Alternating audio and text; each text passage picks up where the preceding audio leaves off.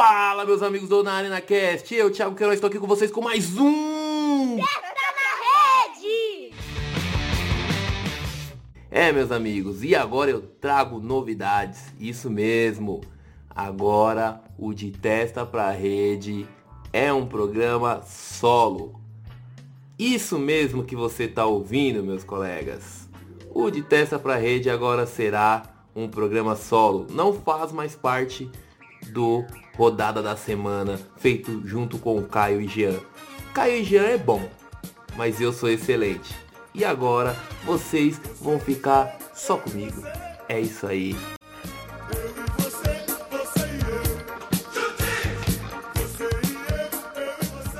O objetivo do programa de Testa para Rede é falar sobre cinco acontecimentos que bombaram nas redes sociais. E eu aqui poderia começar falando sobre BBB, algo que eu adoro comentar. Mas não, vou começar falando só sobre futebol. É isso mesmo, meus amigos.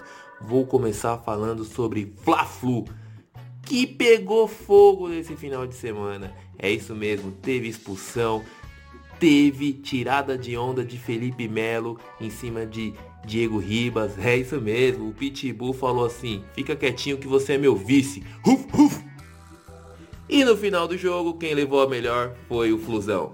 É isso mesmo. O Fluminense ganhou de 1 a 0 com gol no finalzinho e se sagrou vitorioso no primeiro Fla-Flu do ano. Continuando na esfera do futebol, vamos falar sobre a Copa da África. Que Copa maravilhosa! É isso aí, galera. Hoje teve a final entre Egito e Senegal. Ninguém mais, ninguém menos que Mohamed Salah e Sadio Mané estavam em campo. Mas dessa vez eles não formavam a dupla de ataque. É isso mesmo. Hoje um jogou contra o outro e parecia que Mohamed Salah iria se sagrar campeão. Sadio Mané perdeu um pênalti no começo do jogo e o jogo foi amarrado até o final.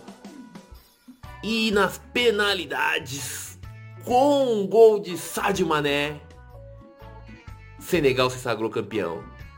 É, Sadio Mané tem personalidade. Perdeu um pênalti que poderia ter eliminado aí ou, né, ficado com o vice-campeonato aí o Senegal, mas ele teve coragem, foi lá e bateu um pênalti que sagrou o Senegal campeão.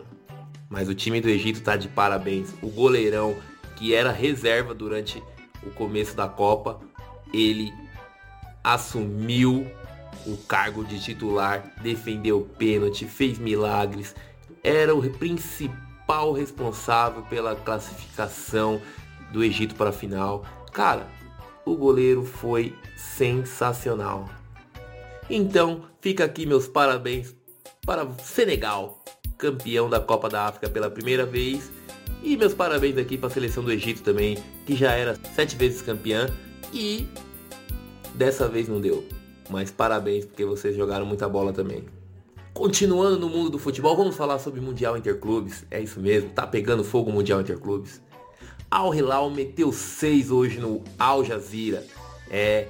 E o único flamenguista que estava lá em Montevideo e vai jogar contra o Chelsea é. É o boneco assassino Michael. é, meus amigos, ele largou o Flamengo e tá jogando pelo Al Hilal. Acabou-se, pessoal. Daqui pra frente, chega de ser bonzinho. I do it, bela you. Dai-me o poder, eu imploro. Al Hilal que é um time muito bem montado e pode dar trabalho até pro Chelsea, hein? Toma cuidado aí, Chelsea. Se vacilar, Al Hilal, crau. Outro time que jogou muito nesse Mundial de Clubes foi o Al Hali. O Al Ali, sei lá como que pronuncia isso aí. Mas Al Ali ganhou do Monte Rei, que estava tirando uma onda, achando que já estava classificado. E não, tomou um fumo e agora volta para casa, Monte Rei. Volta para México. Duas histórias. O De Volta para Minha Terra de hoje vai mostrar É isso aí. Al Ali é o adversário do Verdão na semifinais no Mundial Interclube. E o treinador do Awali mandou um recado para a FIFA. Falou que não sabe porque o Awali já não está, já não deveria estar na semifinal, porque ganhou do Palmeiras no ano passado e esse ano teve que jogar de novo para chegar de novo na semifinal. Poderia ser o Verdão fazendo esse caminho? Não sei, talvez ele tenha razão. Talvez subestimem aí muito o futebol africano, asiático e deem uma e estão dando aí uma moral maior aí pro futebol sul-americano e o futebol europeu. E falando de Palmeiras, saiu a lista de convocados para o Mundial de Clubes. E Abel Ferreira, é claro, surpreendeu novamente. Abel Ferreira deixou boa parte dos crias da base fora do elenco que vai disputar o Mundial. Apenas o volante Danilo vai disputar o Mundial. Os demais estão só na plateia. É isso mesmo. Renan, Patrick de Paula, Gabriel Menino, Veron, esses aí não vão jogar o Mundial de Clubes. O único que eu acho que merecia nem ir para Abu Dhabi era o Gabriel Menino, que esqueceu o futebol dele na Argentina naquele jogo contra o River e nunca mais encontrou. Agora vamos falar do que eu mais gosto de falar. É isso mesmo. Vocês até sabem o que eu quero falar. Falei de futebol só para passar o tempo. que eu gosto mesmo de comentar de BBB. É isso mesmo, família. Vamos falar de Big Brother Brasil. Big Brother Brasil. É o garotão, o galã Rodrigo, que saiu do Big Brother na última terça-feira, foi no programa do Luciano Huck, coisa e tal, e disse que as pessoas entenderam ele mal. Rodrigão, meu amigo, parecia que você entrou no Telecurso 2000 e queria aprender coisas sobre a vida. Não sabia que traveco era ofensivo. Não sabia que nego é isso, nego é aquilo, é ofensivo. Cara, que mundo você vive? E no Big Brother não era um lugar certo para você aprender. E sem contar que você jogou mal, deu uma de hétero top, xingando e ofendendo as garotas dentro da casa. Cara, mandou mal pra caramba, mereceu sair. A única coisa boa que você fez foi que implantou um pouquinho de treta no Big Brother. E o Big Brother precisa de treta. Coisa que o a Brava Coach tá fazendo o possível e impossível para evitar. Treta. Isso mesmo, Tiago Abravanel é o coach da casa e fica pregando a paz. Tiago Abravanel é esse mesmo que não sabia o que, que era um financiamento estudantil. Cara, é lógico, e ele já nasceu herdeiro da de uma das maiores emissoras de TV do país. Você acha que um cara desse vai saber o que, que é financiamento estudantil? Ou será que ele precisa de um financiamento estudantil? Ou será que ele precisa de um milhão e meio? Com certeza não. Tiago Abravanel tá lá pregando a paz, pregando paz e amor, good vibe, e todo mundo tá caindo no barulho dele. Mas só que a gente gosta de treta. Cadê a treta? Natália, faz o negócio pegar fogo aí. Nayara, vamos arrumar uma treta aí, Nayara. Pelo amor de Deus, esse Big Brother precisa de treta. E é algo que não tá acontecendo. Bruna, a esposa de Ludmilla, cara, a mina só dorme, não faz nada. Até para ser planta, ela tem dificuldade.